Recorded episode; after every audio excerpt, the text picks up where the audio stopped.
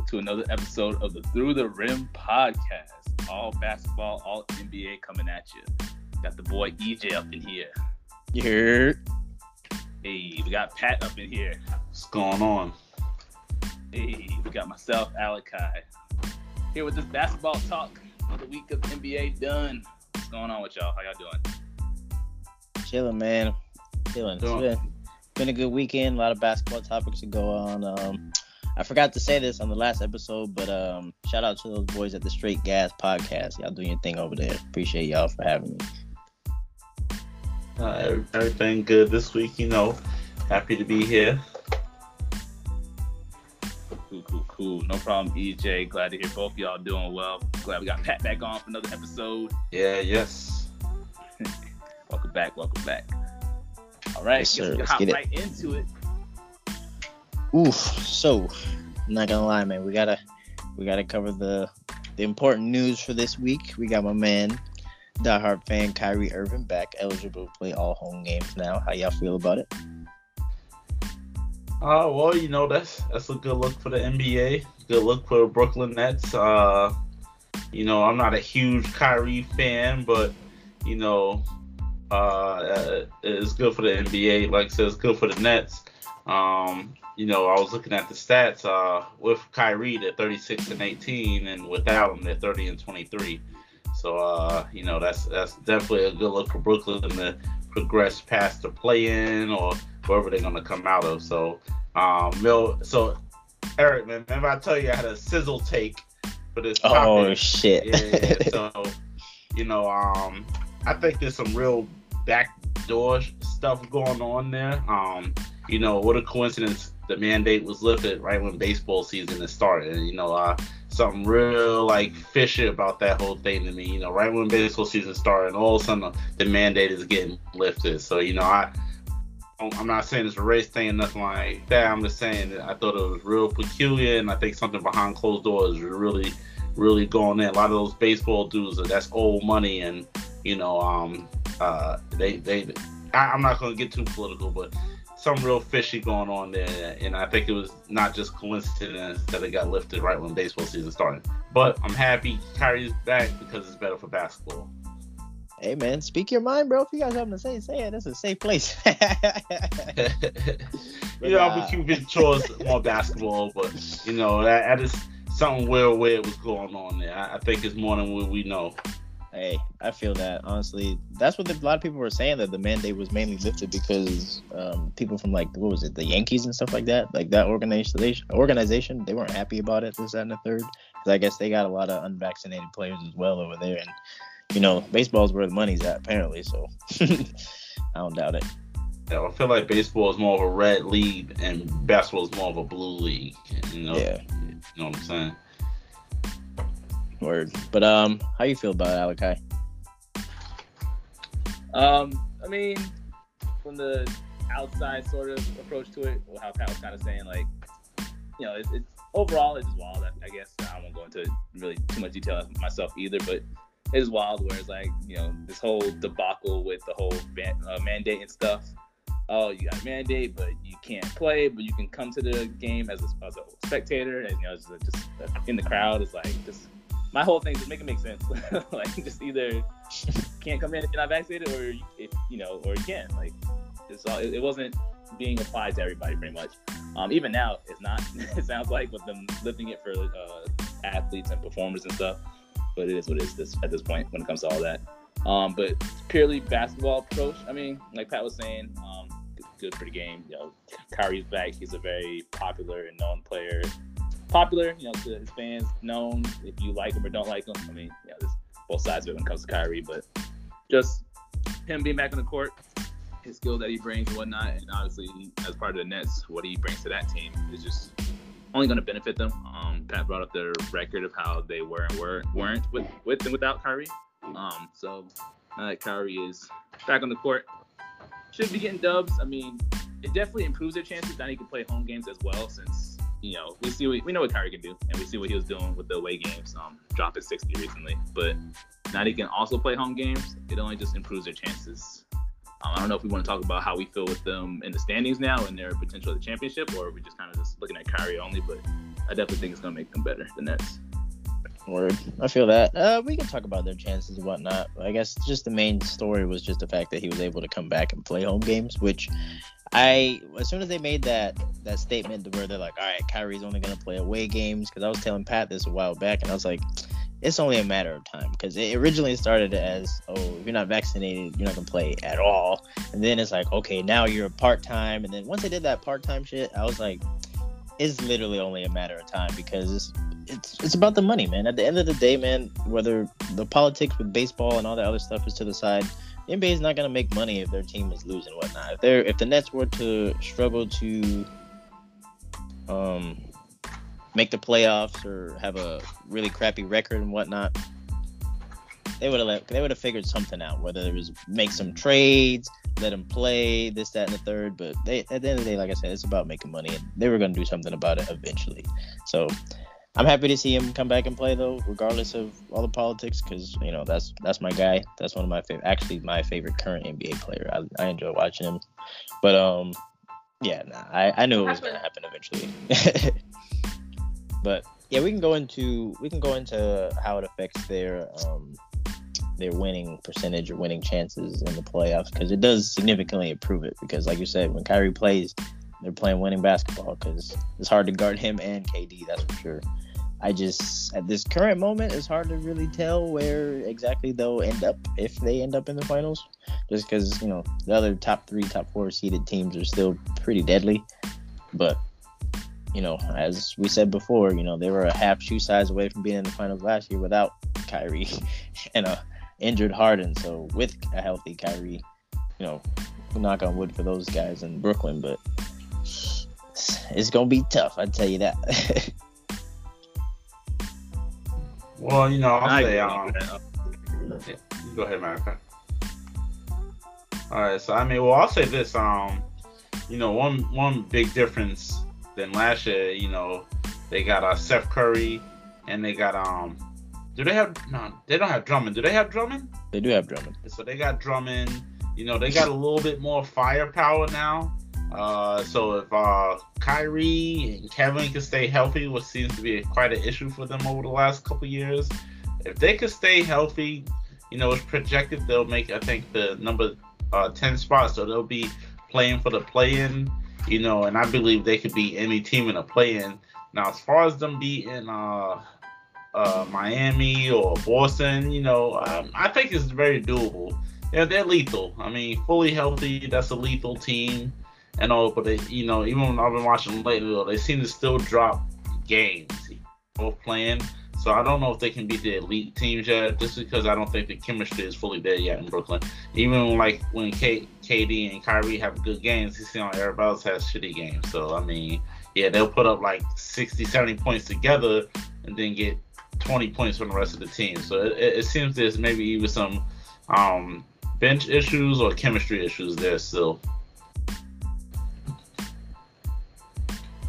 No, yeah, I feel all that. Um, kind of the same boat. Like, even though I said this will definitely improve their chances, I won't say it's just assuring, you know, guaranteed team in the finals. Um, to the, the points you made, especially that the other teams aren't going anywhere. Um, you have Miami up there, you have Philly up there, which they did already beat. In Philly, we need to really need to see Harden play up to what Harden's been able to do in the past to really save them for sure. Um, but just with record, um, Miami, Philly, Boston, the Bucks, you know, those top four in the East are still damn good teams. Um, I know EJ brought up the point of KD's big ass feet, you know, stopping them from winning winning it last time, but. Mm. You know, they still got to go through Giannis and their defense and whatnot, through Holiday and all, and the rest of them. Still got to go through Jimmy and, and Heat culture, even though they've been kind of kind of sus lately with what's been going on with them.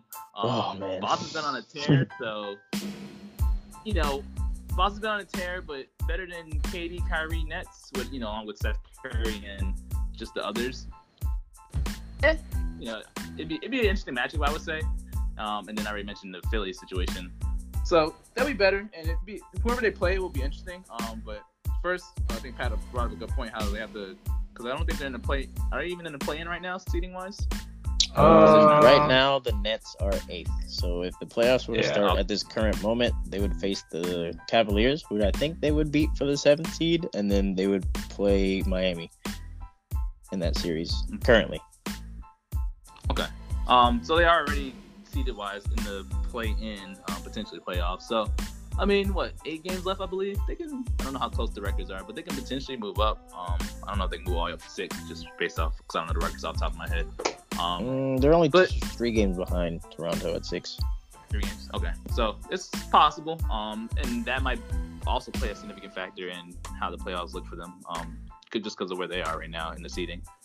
So Mhm. it just it's really just a wait and see. Like I'm curious to see how it will turn out. You know, with the Kyrie, KD, and like Pat said, as long as they both stay healthy, as long as the rest of the team is healthy, because I think Seth Curry was out recently too. Um, so if they have all their pieces, or at least the you know main, the main ones, curious to see. 'Cause again, I won't say for sure, but have some damn good chances.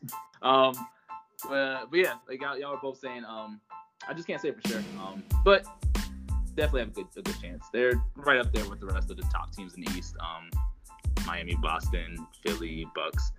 I would say Bucks are still, you know, defending champs, so they're still my favorite out the East. Um, the Heat and 76ers as of late been kind of suspect with the things that's been going on with them between Harden being ass and Heat culture imploding. Um, Celtics, I, I want to give them the benefit of the doubt, but just I need to see them in like a playoff series though. even though they're Tatum and Jaylen Brown are damn good, they're still overall I feel like a young team. So I need to see it first. Um, but nah, you know, Kyrie back, Nets definitely good. Yeah. Um, like I was saying with the seedings and whatnot, they're only three games behind Toronto and four games behind Chicago. The only team I don't see them passing is Milwaukee at four with 46 wins. So I don't see Brooklyn getting eight wins and then Milwaukee not getting any. So I would say the highest they could go is fifth seed. And, you know, it's possible. It's not impossible, that's for sure, with the way some of these teams have been playing recently. So with Kyrie being back, I think it'll be a, significant impact on, you know, how many win shares they get with the rest of the season closing out. But it's it's gonna be tough regardless of who they match up with. Because with me, like I said, seeing them the highest at fifth. So regardless of where they go, they're gonna have to go through Miami, whoever the winner is out of Boston or Toronto, and then the winner of Milwaukee and Chicago currently the way everything is seated, but then there's also Philly as well. So they have to go through some tough teams they want to make it to the finals. So it'll be a show, that's for sure. But I'm curious to see it. I really, I really, you know, I just want to see Kyrie ball out. That's that's really all I want. But you brought up, um, you brought up the Miami Heat implosion, bro. I'm not gonna lie, I seen it, but I, I, I didn't really know exactly what it was about. So uh, if you want to give your takes on that, that was uh the next topic on my list to cover. All right, all right. Um, so I mean, I'm sure everybody's seen the video of the them explosion on the side, and I think um, during that time, I think the Golden State was on like a 19-0 run. They didn't have uh, Clay playing, no Draymond, no Steph. So you know, for the Heat, that's supposed to be an easy win. I, I I'm not to to this day, I'm not exactly sure what it was about, but Jimmy Butler caused whatever he said or did. He caused Erik Spoelstra to pretty much look at him and say, "Yeah, you what you want to fight me or something?" and something like that. And then I think Haslem got pissed off about it. He jumped up and he was pretty much said he was gonna whip um Butler's ass. You know, and um, so you know, I'm not ex- exactly sure what caused it. One thing I do notice though, um, since since that they're 0 and 3. So I wonder if um this is an issue that's gonna go into the playoffs with them, or if they're gonna rectify. Like, is it something deeper? You know, um, uh, if I'm a Heat fan, I'm a little worried. Yeah, that like I said, I seen it it was crazy to me. But it was I think the wild part about it was just Spoelstra's reaction, because it's very rare that you see a coach get that animated like mid game. Granted, you know they were getting stumped, so it it's definitely you know it's not frowned upon in my book. You know when you're getting stumped like that, you know situations flare up and whatnot. People get mad at each other. They, they have disagreements, this, and the third. So I think it's common in basketball. It's just rare that it implodes that, you know, virally. but given the um, given the players they have on that Miami Heat team, I'm not surprised because you know Haslem's about it. I know Jimmy's about it, and you got like all these dudes over here that are about to smoke. So you say one one wrong thing or one slick thing, and these dudes be ready to go in on you. So yeah, hopefully they figure that out because, like you said, they've been playing like dog shit since, and I definitely don't want to see them go down like that. They got to get it together in my book because playoffs are starting up soon, and they're gonna need to get back on the same page quickly. Nah, yeah, I kind of share those sentiments as well. Um, I think Pat brought up a good point of, and you just did as well too at the end of your statement. Um, will it leak into the playoffs as well too? Because you know that's when it's like, all right, y'all need to get, y'all need to get together. This this is winning time now. You're gonna be probably playing. Well, not even probably. Like all the teams, I feel like in the East this year, especially, are all good teams. So you can't be affording to have drama like that going on while you're playing against these good teams. Um, because who'd you say? Oh, the Cavs are seven. I mean, between yeah. playing the Cavs, the Nets, even depending on seeding where they end up, uh, the Raptors too. Um, won't discredit them, but any of those teams, like if you got uh, on top of your game, then it's like yo, you might you might end up losing the series. Like these, these teams are not bad this year. They've all been playing very well. Um, so they need to get together, and I'm not sure what the cause is either. I mean, you know, Jimmy is pretty. I don't want to say adamant, but you know, he's really about his craft. He works hard, and he wants everybody else to work hard. So I feel like not emotional, but you know, when they get an ass kick like that, he probably might have something to say, like you know, going on badly.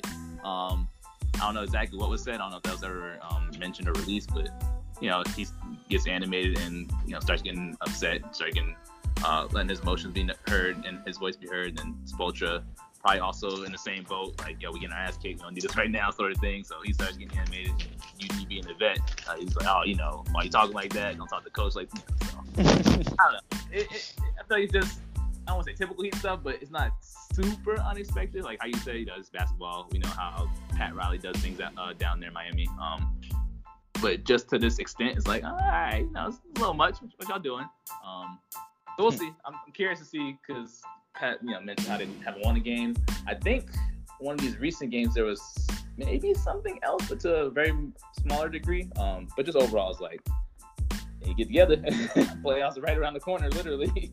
That's facts, and everybody's got a everybody's pretty evenly seated for the most part. Like, there's not it's not like the West where like they have like one team like how the Suns are significantly better than all the other teams record wise. Like everybody in the East is like 46, 46, 43, 46, 42, 47. Like they're all close. So regardless of where whoever ends up, wherever they're playing, it, you're gonna have a decent team in every round for the most part. The only team I'm not entirely sold on because I haven't really watched too many of their games and don't ever really watch any of their games honestly is the Raptors. Like they're sitting at six and it's like I'm just like I don't I have a hard time ranking them just because I don't I don't really I don't want to say I don't believe, but I'm gonna say I don't believe. so that's just me. And you know the Cavs got a young team. They started off pretty good.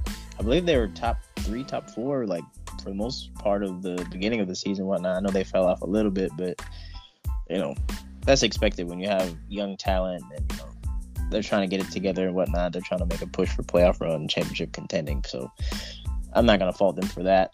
But you know, like I said, even with the Raptors in the play, you know, the record says what it says, and you know, they won the games that they won. So I'm not gonna take anything away from them. But everybody in the East is looking decent, so it's not like you're gonna play straight bums in any in any seed or conference finals or whatever part of the playoffs you meet anybody in. So Miami need to get it together. Brooklyn got to work on it with Kyrie coming back, and Boston's been balling too. So we, we don't see. It's gonna be interesting. But as far as the Miami Heat go for this topic, yeah, they, they for sure got to get it together because they were supposed to be top seeded and they just they're taking a decline right now, and that's that's not good because they might play Brooklyn. that's what they don't want. but um. Uh, next on the list though, because I did, you know, mention the Bulls briefly a little bit, and I know we gotta we got a lot we gotta talk about with that team. So Pat, we'll we'll let you start it off. Get get it off your chest real quick. How you feel about the Bulls? Well, you know, I, yeah, like I told you back in December, um, you know, I think that's in December they played Golden State, and at this time they were uh, the record was really good. They won all the games. I think they were number one in the East at that time. And um, the one thing I noticed, I was like, man, Golden State smacked them. This without Clay or just Steph.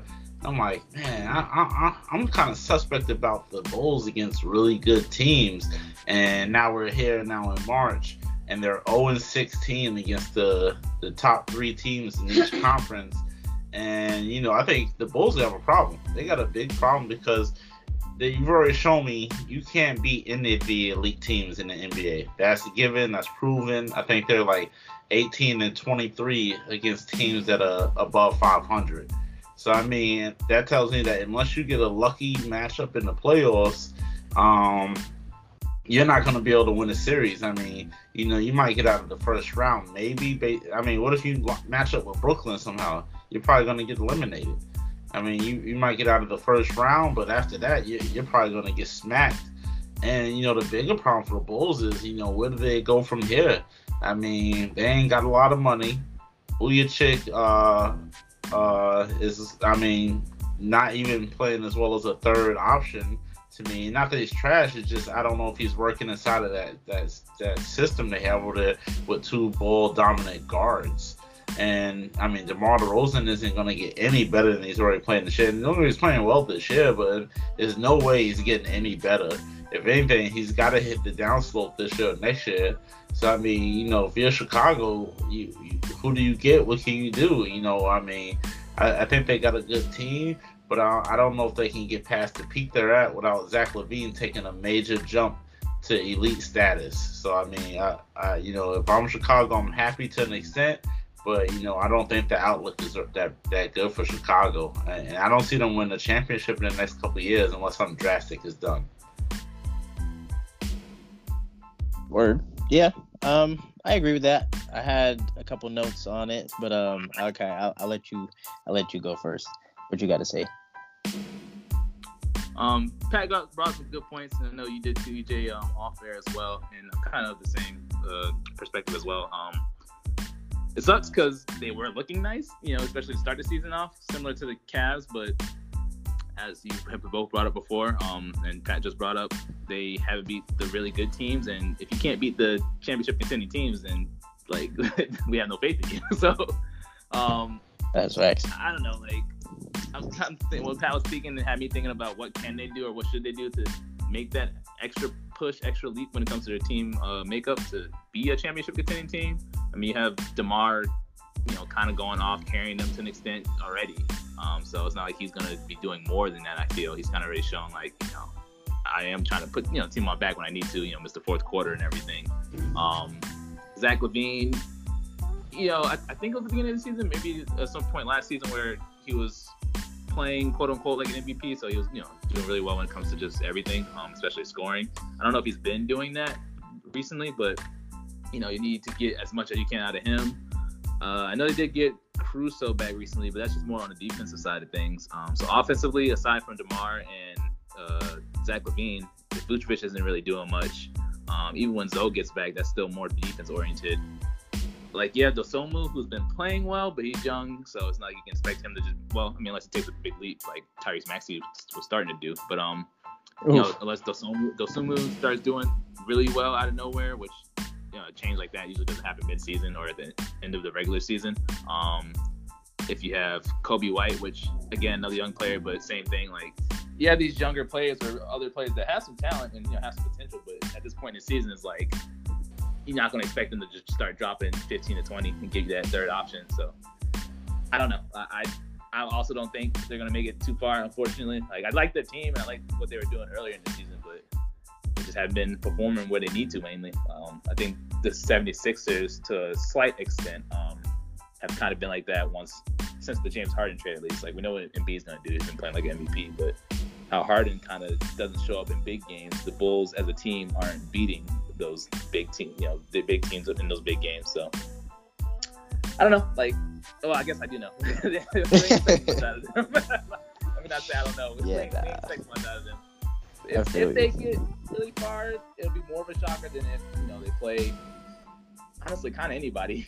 I feel like anybody else in the East that's seeded right now, I wouldn't really expect the Bulls to beat in a seven game series. Like maybe the Cavs because they're young, but even the Cavs wouldn't shock me if they beat them if they're in a series against them.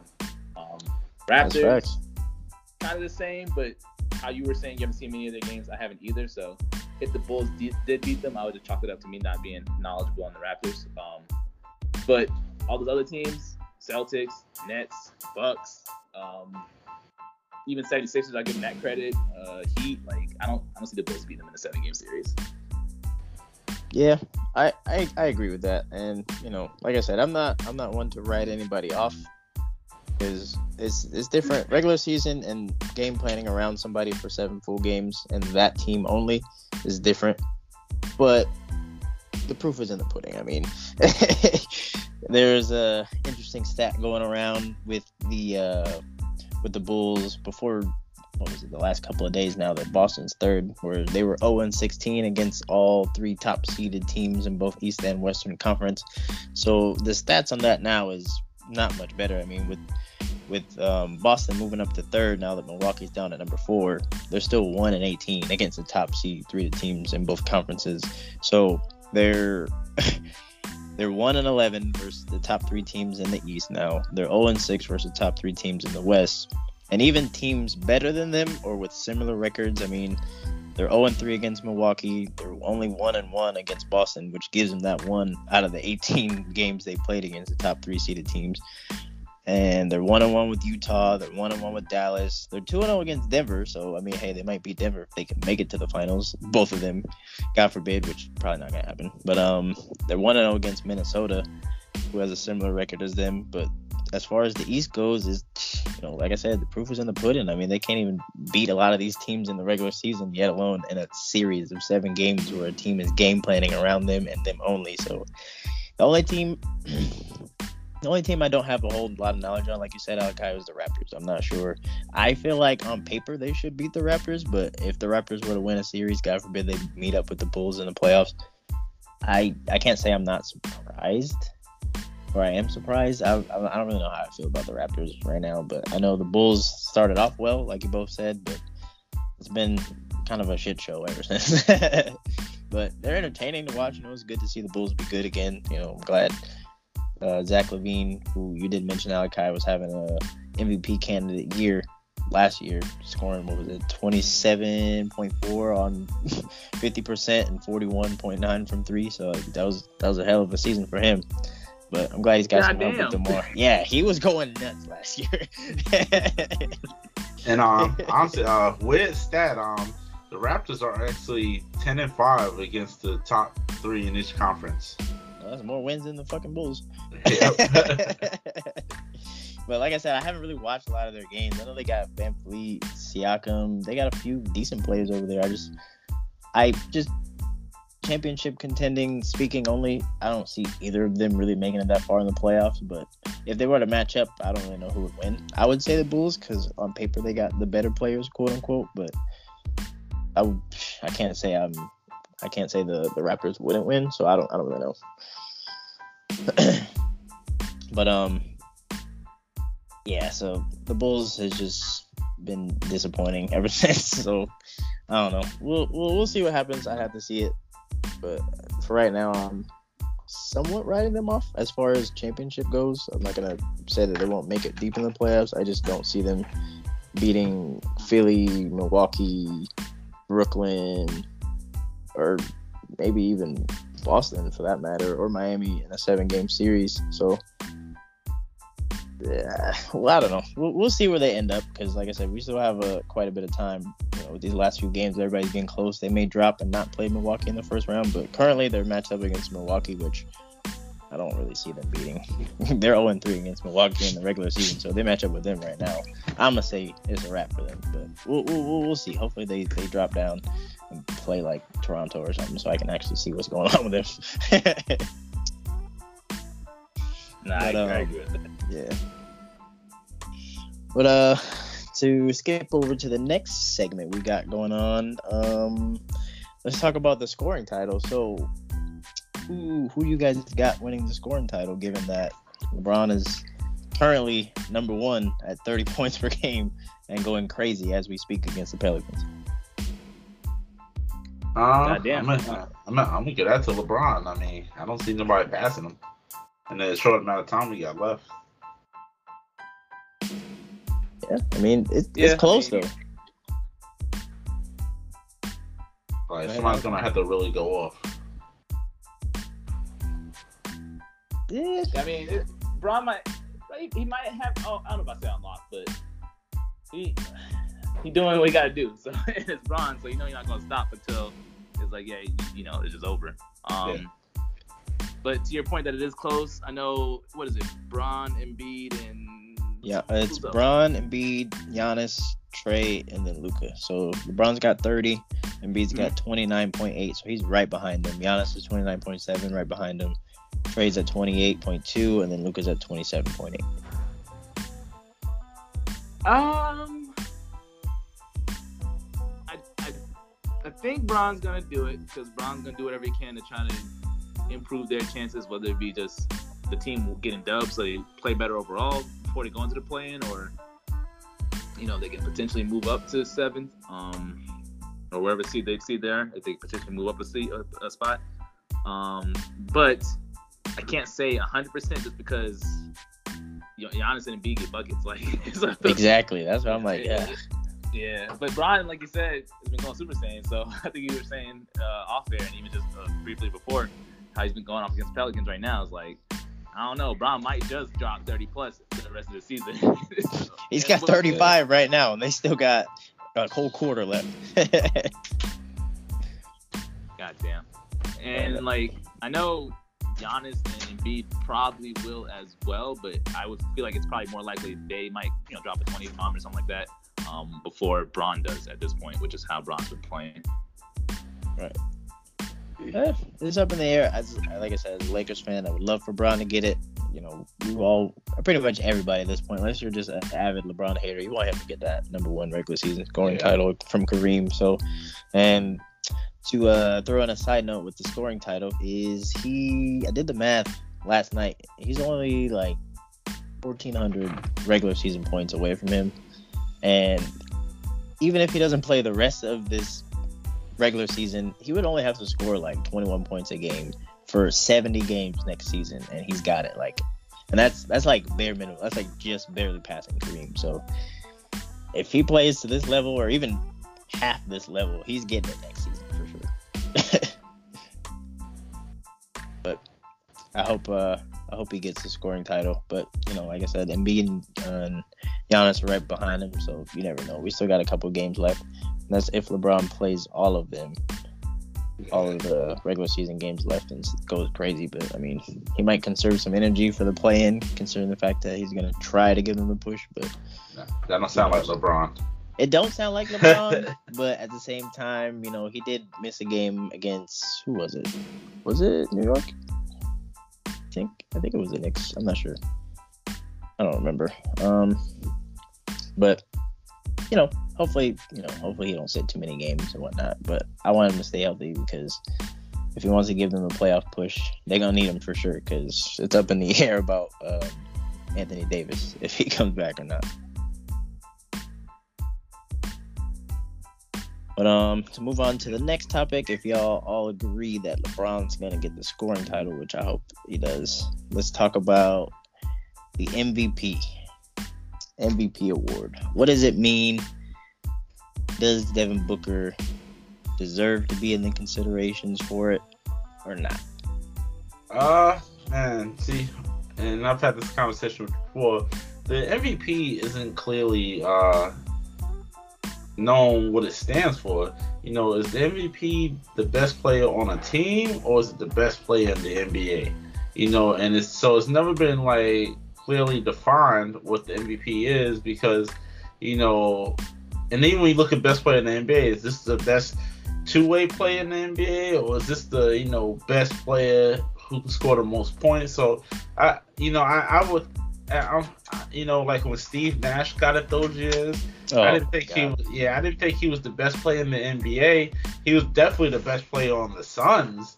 But I think one of those years, LeBron numbers were way crazier than Steve Nash. So you know, I, I the, the award isn't clearly defined. So I can't, you know, is it the best player in the NBA on the team? And regardless, I think Devin Booker should definitely be in that uh, consideration, just off the fact the the Suns weren't as good without Chris Paul, but they were still winning games. You know, they they they fell off just a little bit and they were winning games because Devin Booker was playing so well, and I think he had a couple big assist games as well. So I mean, he should definitely be in consideration. You know, I, I mean, especially if you got Jokic in there, and don't get me wrong, Jokic is just you know, his numbers are crazy. I, am looking at the fantasy points per game, and Jokic actually averages the most fantasy points per game right now in the league. So I mean, the dude is consistent. So uh, I mean, but I think Devin Booker should definitely be in the in the at least the consideration with um Embiid, Giannis, LeBron, Jokic, you know, and those guys. Yeah, I I can agree, and I'm glad you brought up the the Steve Nash MVP year because I don't agree with it. I,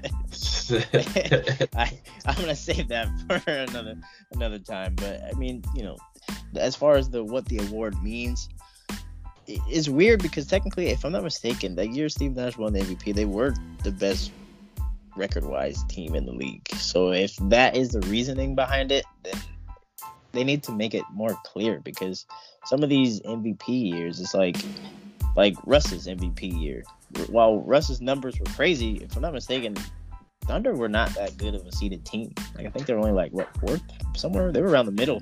They weren't very high. They weren't one, that's for sure. I know that for a fact. But um, it's just it's up in the air. I don't know if it's a popularity contest or not. But you know, like we're saying, if if it is the best player on the best team, then Devin Booker should definitely have some consideration, but he's not even remotely considered. And that's crazy because the Suns have the best record, like by far. I think even the second best team in the league is what Memphis, and they're like 12 games behind. like it's it's wild to me that Devin Booker's not even considered, but I don't know. I don't. It's it's tough, man. Like it's tough. It's it, it, all, it really all depends on how you look at it at the end of the day. But I feel I feel like it needs to be more clear whether it's a popularity contest or the best player on the most popular team, best player on the best team, or who's got the best numbers. Because, I mean, like you said, Jokic puts up crazy numbers. Their team isn't the best at all, not even close. But I don't, I don't know. I don't know. Like I said, I, I think Josh will win it just because I feel like recently it's been more of a popularity contest thing. Like, you know, this player is putting on a show and, you know, they're making it new. Uh, they're putting on a new show for people that, you know, the previous MVP necessarily didn't do or wasn't doing. He's doing it in his own way. So that's the only reason why I think he should get it. But I can I can't argue raw numbers. So like Jokic, I think believes I believe he does have better numbers. So if he gets it, I wouldn't be mad. Giannis is crazy, and then you know there's the the statistics of his play that you don't necessarily see on the box score, like you know his defense. Well, it may lead to rebounds and blocks, you know just him playing good defense on someone and shutting them down may not be on the box score, which you know I can't argue him. So there's so many options, but at the end of the day, just him or Devin Booker not being considered is kind of wild to me. but Mr. Suns fan, what you got to say? Steve Nash deserves all those MVPs. Devin uh, Booker deserves this one. God. we,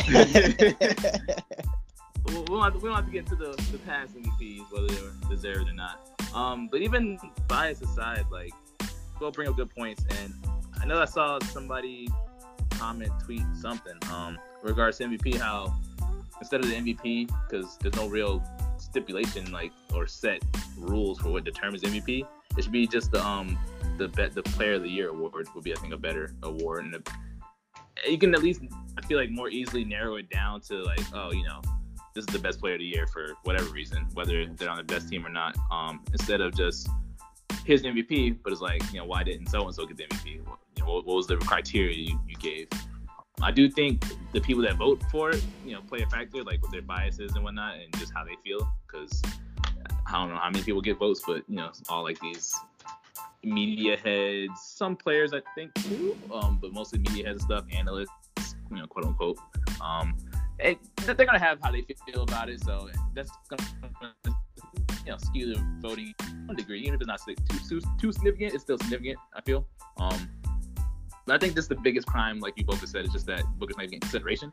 even if he didn't win it, you know, he's not even in those talks really. It's been mainly uh, Giannis, Jokic, Joel, which they all deserve to be in the talks, but um, even Ja Morant's got into the talk a little bit, which you know the Grizzlies have been hooping and have been damn good, but they're like you said, what I think yeah, maybe ten ish games, give or take. I think the Suns are 60, 61, 62 wins, and the Grizzlies are 51, 52. They just uh, won. Um, so while they are the second best team, um, you know, why is Ja Morant getting these talks, Booker's not, sort of thing.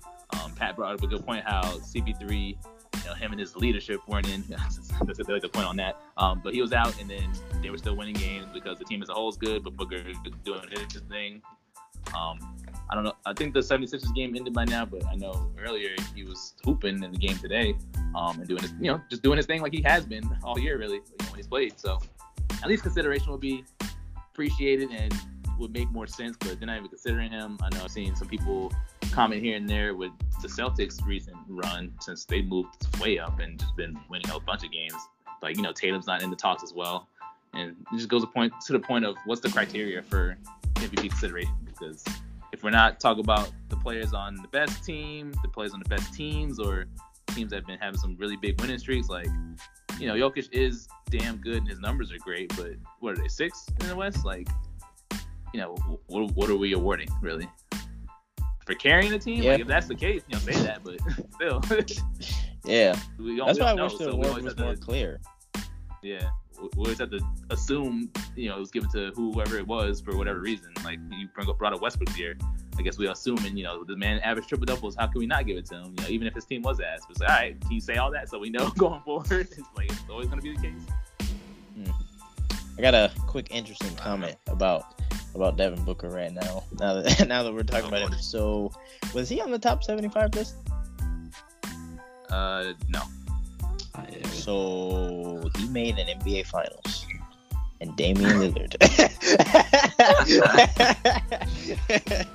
That one, well, uh, that one I could go back on a little bit. I think um, Dame might have a a, a little bit better resume than Dev. Because I'm even looking at the um, you know, I decided to look up some numbers for the whole Devin Booker thing, and when you look at the stats, and I'm and I like Devin Booker a lot, but I can see why he's not in the um MVP race. Because even Ja Morant has um Hada, he's at one point ahead of him in points per game. Uh, Ja Morant averages uh, almost nine assists a game, with De- Devin Booker averages five. So I think the thing that's really kept killing Devin Booker is his, his averages in the rebound and assist department. Or a lot of those other guys, they they they got the points per game, and then they got something else. They either giving eight or nine rebounds a game, or they're getting eight or nine assists a game. So that's what really kills Devin Booker. um, yeah, I that's he's averaging what twenty six, five and five, somewhere around there. Yeah, yeah, yeah. That's a decent. That, I feel like that's good enough to be in the considerations. I mean, Steve Nash only averaged fifteen and eleven the year he won MVP, so it's like, come on now. But even like um, Joker is averaging the same amount as uh, Booker, but he's also averaging 13 rebounds and eight assists a game.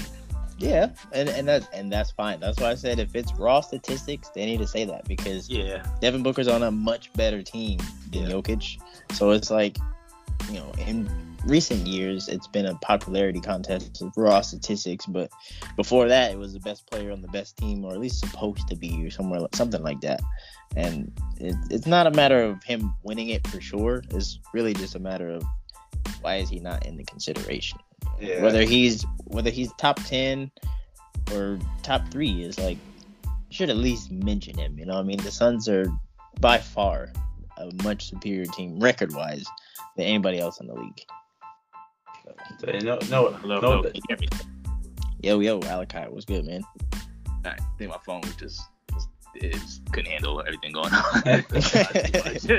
I'm out. Nah, you good. Um, yeah, nah, we were just finishing up that uh Devin Booker conversation, but uh, that's neither here nor there. I think he should be in the consideration, but I don't think he's gonna win it regardless. So I, I guess it doesn't matter. But at the same time, it's like you gotta at least put a little bit of respect on his name, whether he's getting a lot of votes, or you gotta at least throw him in there a little bit. I mean, they are a much better team, like I said, record wise. So I know, um, Alka, I know you wanted to go first on this next topic real quick, so the next topic we got is James Harden. I know that's What a coincidence. I know that's your boy and all, but it's looking like this man has plateaued back to to his original form of not showing up his past what was it five, six games, he's only had like one actually decent game. Like he's been playing like dog shit in all the other ones. so I'll let you give your takes on Mr. Harden there for a second. Will do. Um, just super quick to touch on the Booker stuff. Um, I kind of agree with what you were saying, where you know was Dame done compared to what Book's done, which Pat has brought up some good points. Um, you know, Dame might have a slightly better resume and career, but and then Book made it to a finals. Um, but that's neither here nor there. Um, with Harden, even though I like him, he is one of my favorite players. He just don't be showing up. so I can't really argue against the fact that like, you know, I can't go against the criticism that he receives because it's valid. Um, I don't know if he played any better than what, when me and you were talking off air for the game they played today against the Suns. Um, I doubt it. Uh, I know just lately he might have had some individual games here and there was like, all right, you know, that's what we want from Harden, what we expect. But overall, since the trade, it's been like, damn, bro, like where you been? You know, Embiid's consistent. That's why he's in MVP talk. Um, I think Maxey kind of fell off a little bit as well, but you know he's younger, so it's not as expected as much of him. Um, and Tobias, I mean, we know Tobias, but you know, I just threw that in there. You know. we know Tobias. um, but I mean, it, it, really, it really is all on Harden though, because superstar player, quote unquote, you know, you gotta show that. But superstar player, um, you had this whole falling out with the Nets, and you started off with the, after the trade, like, oh damn, you know, this playing might be really well, but what's happening, bro? Like, you gotta keep showing that. um, Tobias so, playing better than James Harden right now. Who? Tobias is playing better than Harden right now. yeah, from the little bit of the game I saw earlier, um, Tobias was doing things and Harden really wasn't doing much. I mean, I know Harden, I think, has still been doing well in the assist department. I think he's right behind CP3 and top of the league for yeah. assist average. Yes. But we know, we like, that's good. I'm not going to discredit him for that, but you gotta you gotta do more offensively because mainly because we've seen you do it and we know you can, sort of thing. Like, it's one thing if you just weren't just known for being able to get buckets, but like, bro, we've seen you have these crazy scoring games, or you know, just do more than you have been. Like, what's going on, dog? like, even the the memes and trolls of like, oh, Embiid and Harden's free throw merchants, like, you're not even doing that. I feel like we can't even say like, oh, you know, you get, all he's doing is getting points by free throws. Like, you're not getting anything. Like, you got to do something offensively. Get to the line if that's you know what you want to go back to. Hit your floater more. Um, just contribute more offensively. Like the assists are nice and they help, but Embiid is going to need more than just him dropping 30, 40 every game to y'all have a chance in the finals or even you know the playoffs in general. Yeah, that's true. Um, I mean, you know, his stats are better than they were in Brooklyn, but see, the problem is we, we everybody's looking to see that Houston Harden, and that's that's the problem because you know I'm looking at the numbers. The numbers are better than what they're on in Brooklyn, but you know he's only averaging about 23 a game. We looking to see that Houston Harden like that, that that 28 a game, you know that 29 a game, that 27 a game, you know, and that's what we're looking to see.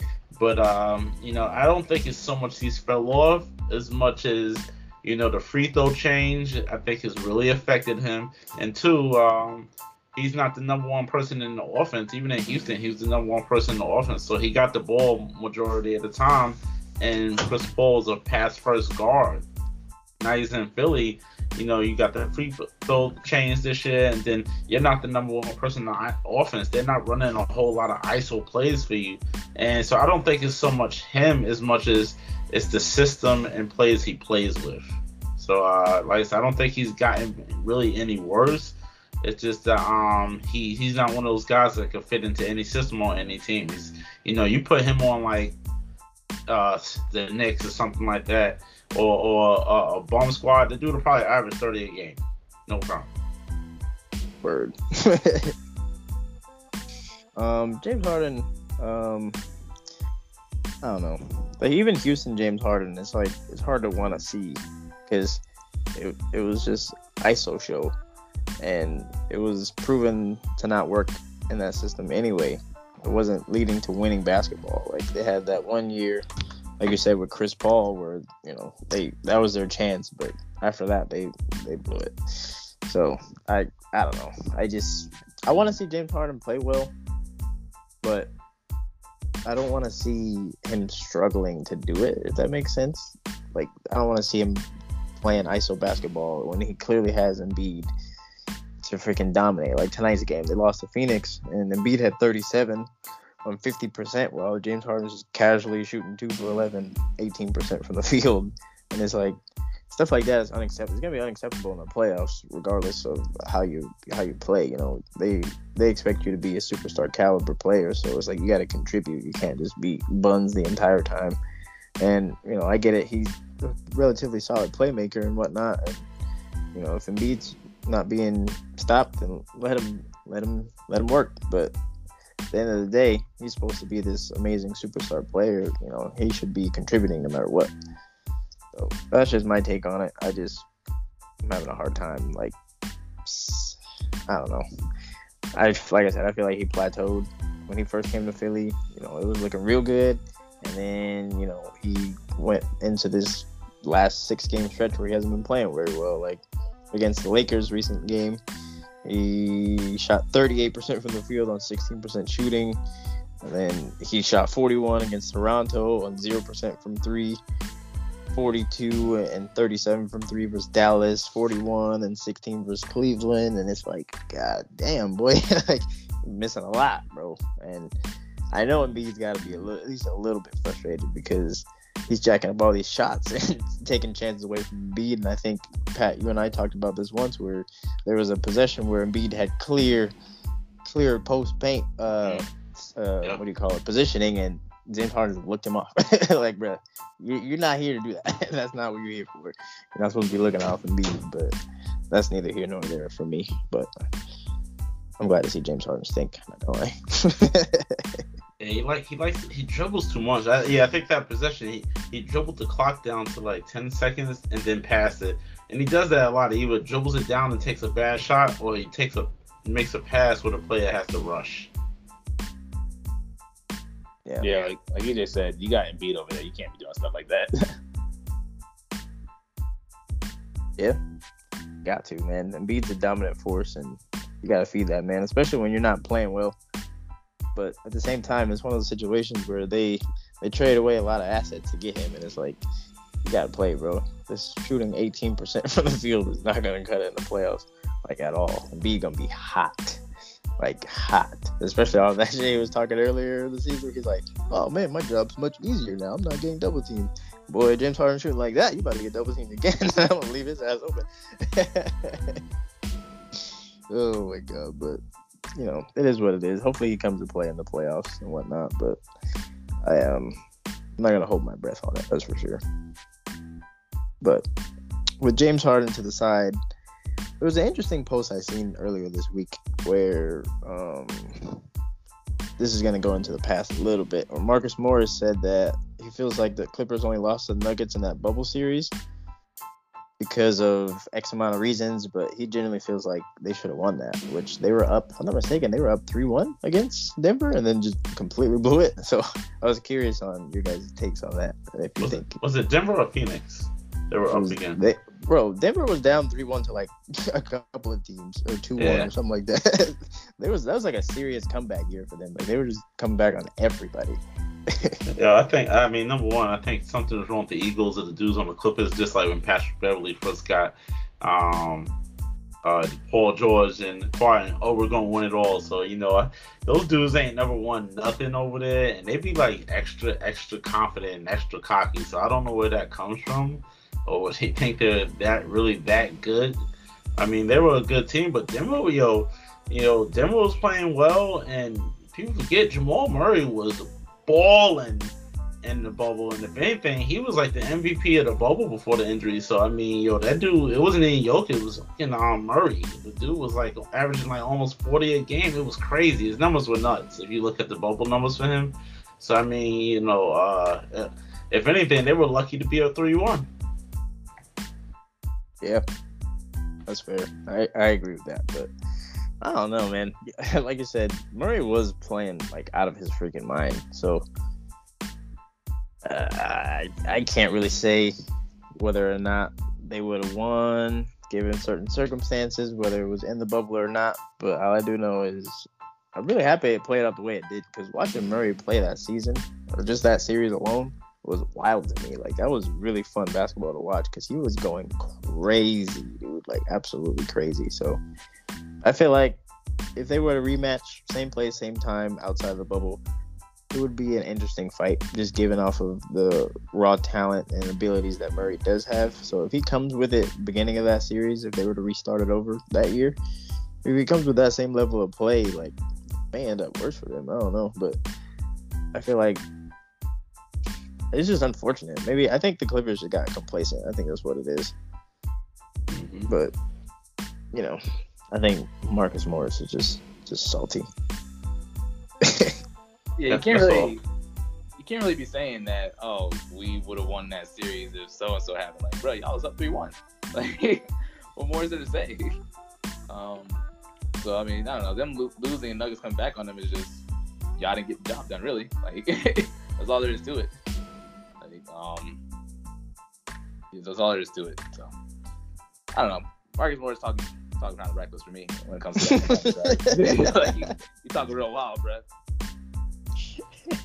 Uh, that's all I can say. Like, I have more more to say that because it's like, what circumstances there that you didn't win through at least one more game to close the series out? Like that's not anybody's fault but yours as a team. Sorry, like, you get the job done. That's fair. Like I, re- I respect that. But like I tell everybody about the bubble run years, people be like, "Oh, bubble this, bubble that." You know, the Lakers winning a championship that year blah. blah. And even if the Lakers didn't win a championship, the way I see it is, regardless whether you're in the bubble, whether you can travel and you have home games or not, you're there to play basketball. I get it. You know, having home court advantage. You know, being in your own in your own arena where you have fans cheering against the other team blah blah blah. Cool whatever. Like that's that's an entity of its own. But still like if i go to the gym right now and play basketball i gotta freaking play to my full potential if i want to stay on the court. Because if you go to an open gym you lose motherfuckers is gonna get on play. You may not play the next game. So it's like regardless you gotta come to play. Like if you don't bring your full potential and bring your a game you're gonna get bounced and you're gonna be out of the playoffs. So like that's that's basically what happened to them y'all were up I didn't bring it, and y'all blew it. it is what it is. Get over it. but that's just my take on it. We'll we'll we'll talk about Marcus Morris another day. We can move on to. I know you wanted to talk about the Knicks, Pat. So let's talk about Trae Young's Oh. hair rising the Knicks. Uh, you know, I ain't even. You know, I, I didn't got over that a little bit. The Knicks are six and four in the last ten games. They beat Detroit today. They almost blew it. You know, beat Miami the other night. Crazy comeback at the end of the game. So you know what, man. Um, I doubt we'll make the play in. I think we're like four games behind Atlanta. Um, so I doubt we'll make the play in. And honestly, I really don't want to. Uh, you know, they played really well without Julius Randle. I think they were like three and one. I, I you know, I, I, I'm probably off on that, but they were actually winning games without Julius Randle.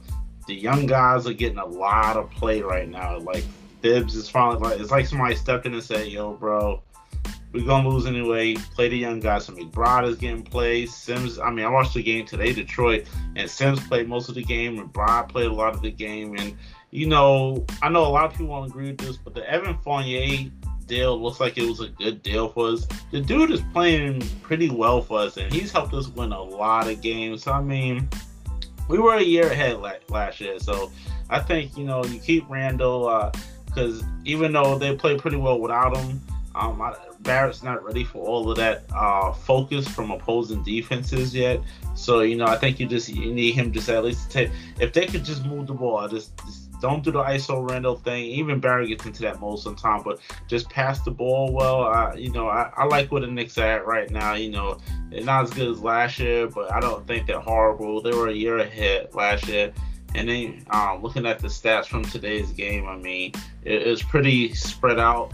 Uh, Barrett 21, Randle 20, Fournier 11, uh, Burks 18, Quickley 18. You know, so I mean, hey, uh, spread the ball out. I think we're in a good spot. I'll take it.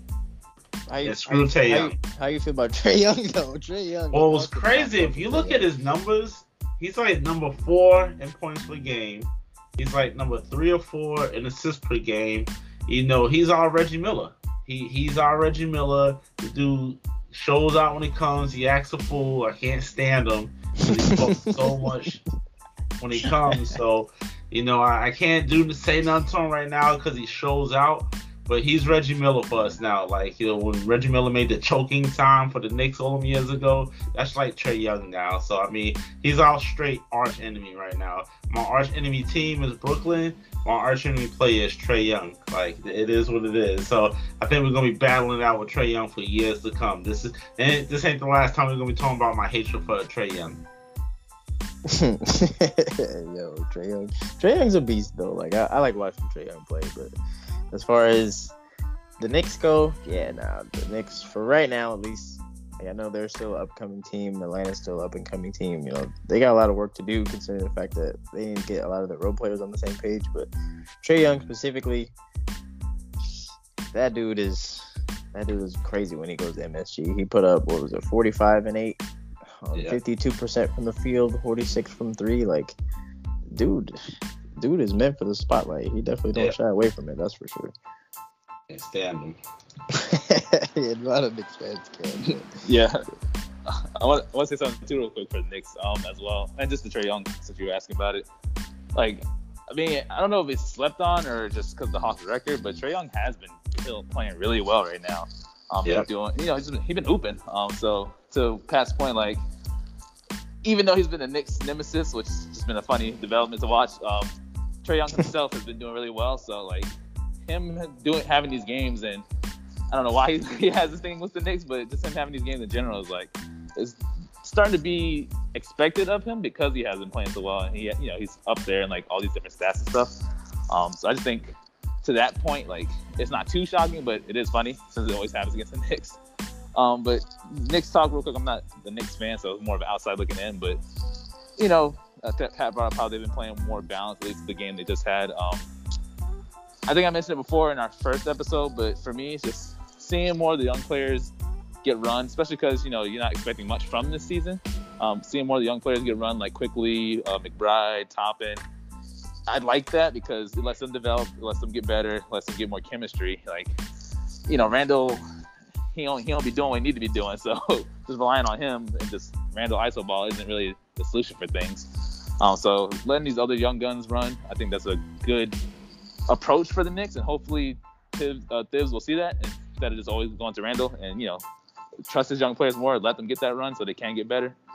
I, like to see that for the Knicks. So I think that'll help them in the long run. Yeah, I, I agree. They both got they both got work to do because I feel like Atlanta should be a better team than they are, but that's neither here nor there for me. I mean, it, it ain't Trae. I mean, even four. Well, I'm looking at the last four games of Trae Young: 33, 15, uh, 21 and 9, 40 and 8, 34 and 10. So it ain't it ain't Trae Young. He passing the ball, he getting assists. So I mean, John Collins, you signed that big ass contract. What the hell are you doing over there?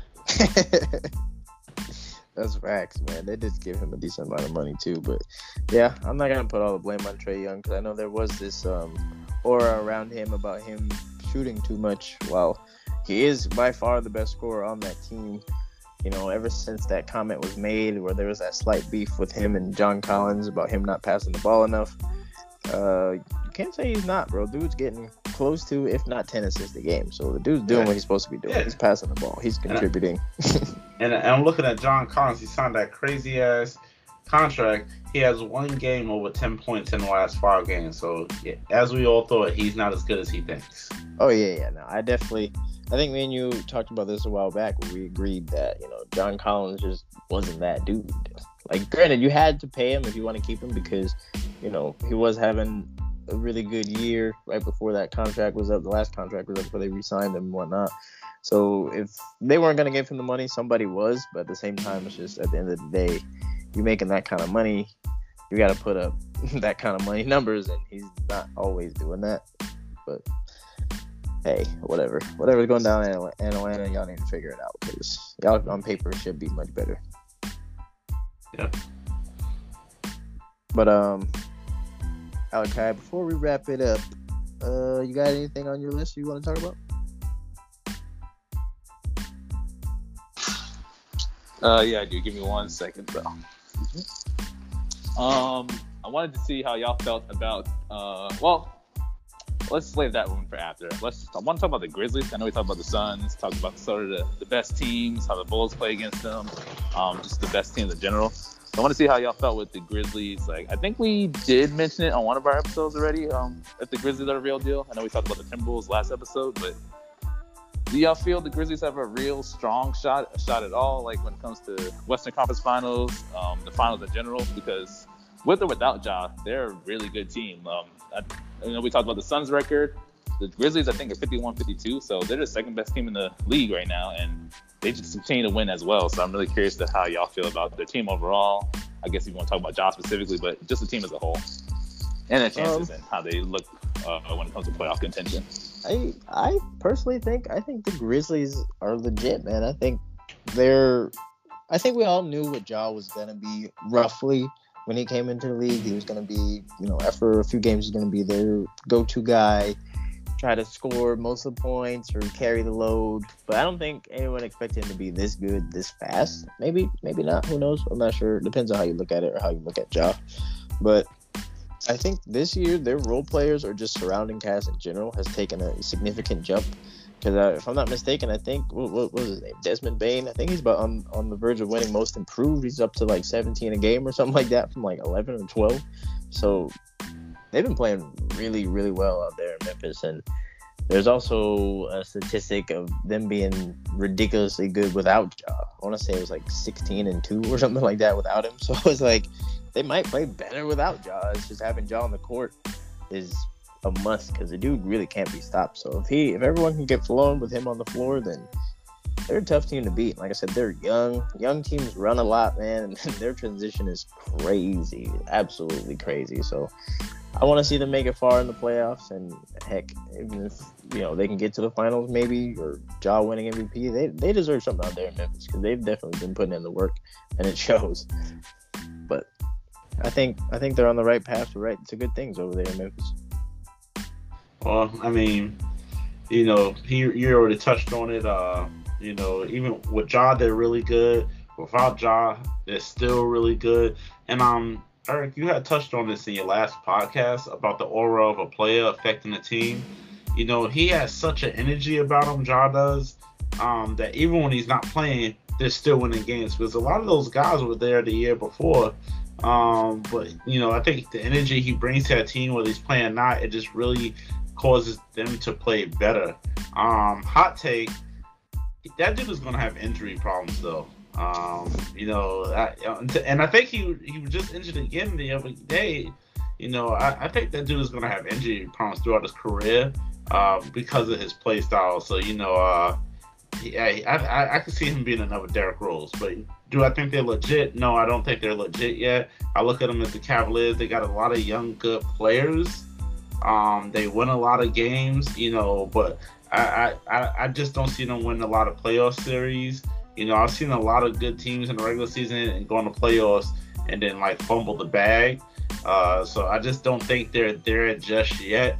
You know, um, uh, regular season, LeBron told me years ago, it don't really matter as much you know, the dudes who really gonna show up, they're gonna show up the players. And not to say that Ja won't show up, it's just that um, I don't see them winning a lot of series in the playoffs. I can see them getting out of the first round, but once you get into that second round, the teams are game plan around you. I mean, you know, don't get me wrong, Atlanta had a magical run last year, but I just don't see Minnesota with that run right now. A year or two, if he can stay healthy, 100%. That's fair. That's fair. And it's hard to argue against the lack of results. Um, just to kind of play the devil's advocate a little bit, I do. I don't know. My thing with the regular season, it, it really doesn't matter, but they've they've been playing so well that it's hard to count them out for me personally. Um, so like, you know, we have the Suns as an example, um, and they played really well last year. I think we're the second best they ended behind the Jazz. Maybe they ended first, um, but then we saw them get to the finals. You know, you can comment on the situations they ran into when it comes to you know injury prone team, not injury prone, but facing teams that had to deal with injured players and stuff like that. Um, you know, CP3 ended up going out himself, so you know, just circumstances. But I feel like the Grizzlies can potentially do something similar to where you know they've been playing really well the whole season. Um, it's not like their team is bad because they've been, you know, because of the record and because they've been playing well. Um, I feel like they've beaten both good and bad teams because they've only lost like 13, 16 total, somewhere between there. Um, so for me, it's just that I, I can't count them out just because of how well they've been playing. Um, I wouldn't say they're assuring, but I feel like Western Conference Finals probably will be between either the Suns, the Grizzlies, the Warriors. I want to still give the benefit of the doubt, but with Curry's injury um, and the way they've been playing recently, because they've been losing a lot, um, I don't, I don't know for them. Um, so I really do think it is coming down between the Suns and the Grizzlies out of the West. So, because the Nuggets, while they have Jokic as a team, you know, they, I don't think they're gonna amount to. Well, I, I don't think they're better than the Grizzlies right now, but to your point, Pat, of playing in a seven game series is a little different. So, you know, when, when the game slows down a little bit, Jokic can dissect them even more defensively uh, on offense and whatnot. Um, then that could be a factor, and you know that I could see them losing a series because of that reason. But I don't want to discredit Ja, Desmond Bane, uh, De'Anthony Melton, Jaren Jackson Jr. Like they've only lost so many games, so it's hard for me to just be like, oh yeah, you know, they don't have a chance. Um, which I know you're not saying they don't have a chance, but I, I give them more of a chance for myself personally to make it far in the playoffs. Um, for myself, I would say, yeah. Yep. I, like I said, I agree. I'm I'm not counting them out at all, but you know, every time they play LA, Ja puts up career highs. So I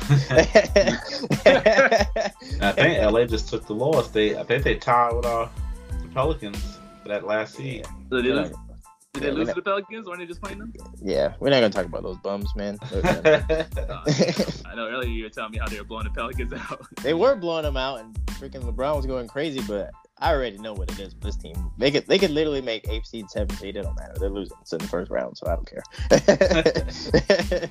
I would prefer them not Fair, to make it to the play-in, so I don't gotta watch this bullshit. LeBron finished with 39, so almost 40. Whatever. Oh, Bron probably going for that scoring title at least. That's all. I, that's all I need.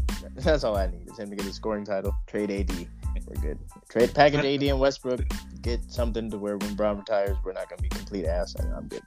Get rid of Glassman and no hands. yeah. Um, uh, but the only other topic I personally had, um, so we talked about the Grizzlies. I wanted to talk about them, see how y'all felt. But um, also, you don't have to go super ass in depth with this topic, but because I was watching some of the highlights of their last week, um, to just get some uh, more insight of what's been going on recently. But the Rockets, um, I kind of wanted to touch based on just how y'all feel with their young players and where they could potentially go. Um, because I know we've in our episodes uh, mentioned kind of just like you know what teams are good, what teams are bad, how the bad teams are just you know at the bottom of the barrel. But um, for the Rockets, even though record-wise they're worse in the league, uh, I don't know if they're worse than the Magic, but worse in the West at least for sure. Um, you know, just the names and potential they have on their team between Jalen Green, uh, Kevin Porter Jr., uh, Kenyon Martin Jr., um, Christian Wood, and Alperen Sengun, and then uh, many other players they have. But those five mainly. Um, I'm just curious how y'all feel the Rockets might be going forward. Like, do you think those players, from what you've seen or heard, it, you know, can develop into not necessarily a championship contender, but you know, get back into the playoffs? They have a good little young core there. I'm just curious how y'all feel about the Rockets and the young talent they have. I'll let you go Uh, Pat. Then. I'll- I'll yeah, yeah. Well, I mean, so you know, the the, the young core is actually pretty good with Jalen Green over there and uh, Christian Wood. I know they're paying him a a, a nice little amount of money, but I mean, I actually like their young core. They seem to be moving more fluidly. Uh, you know, they're, they're scoring better.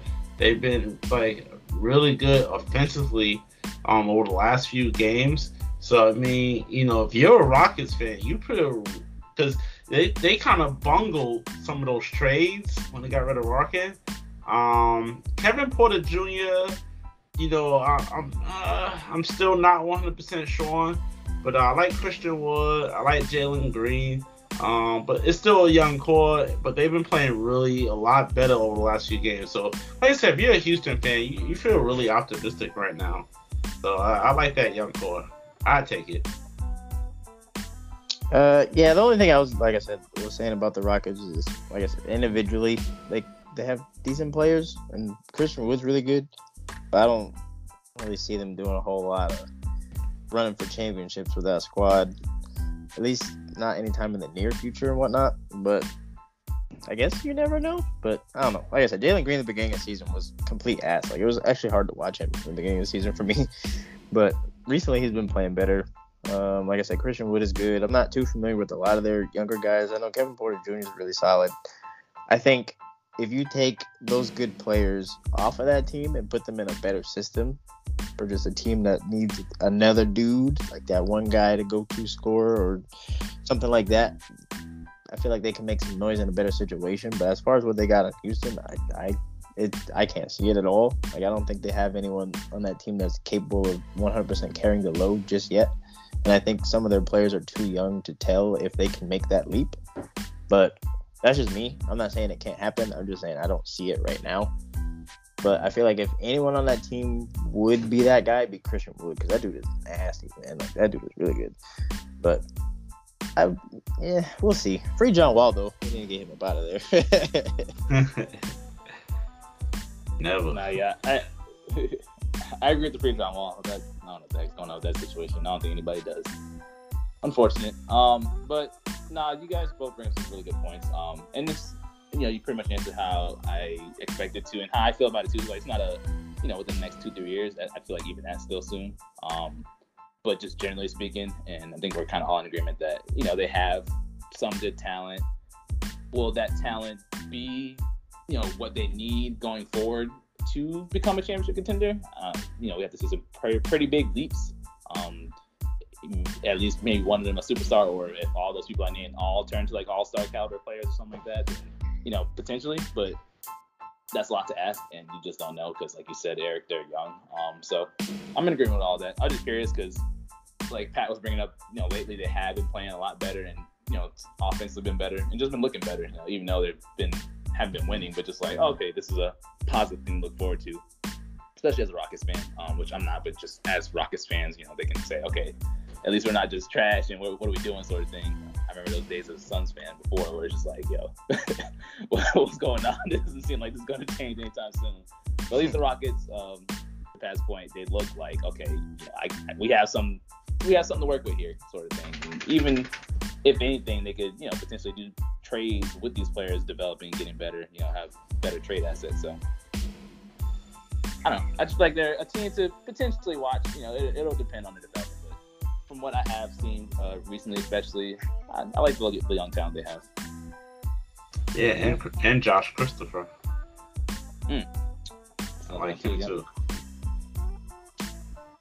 That's NBA for you though. There's talent everywhere. Just depending on where they're at, really, if they get the shine. Yeah. Like um, you mentioned Josh Christopher, it made me think of Davion Mitchell on the Kings. He's been playing really well recently too. So yeah, lockdown. You never know. what do you say? I say he's a lockdown. yeah, see, but you know the Kings are also trash. So, so oh yeah, yeah, for sure. um, but that's kind of all the topics I had with in addition to what you we already talked about was just the Grizzlies and the uh, Rockets. I don't know if Pat, if you had any more, Eric, if you had anything else you wanted to touch upon before we finish it out. Nah, we covered all my stuff. Yep, we got all my sock bits. Cool, cool, cool. That's the case. Probably go ahead and wrap it on up. Um, any final thoughts on anything? Any final things I want to say besides from Rally to Valley, Suns winning chip? Yeah, keep the Lakers off my TV. Uh, hopefully the Knicks get into the lottery and get lucky. Real quick, you made me think about something. I know what you're probably gonna answer because you're a Knicks fan, but do you, do you think Zion's gonna end up there? like, of course. Zion sweepstakes. Yo, yeah. we we all in. Chips in the middle of the table right now. Don't feed his ego, man. Yeah. Let's go. Zion, I don't know if y'all seen the. Gym. Yeah, I'm about to say I don't know if y'all seen the recent clips. Well, he actually is doing some more physical activity. So ideally, that's a good sign. Um, obviously, I think we all want to see Zion just play because we've seen what he can do. I mean, it's a monster. Um, so that'd be nice to have Zion back. We just got Kyrie back full time, so ideally we can get Zion back from injury and playing again too. Yeah, I want to see Zion playing in the right jersey. we'll leave it at that. this has been another episode of the Through the Rim podcast. boys EJ and Pat and myself. Y'all some more basketball. I'll head up on out of here. Appreciate y'all tuning in for this episode. All right. Peace out, y'all.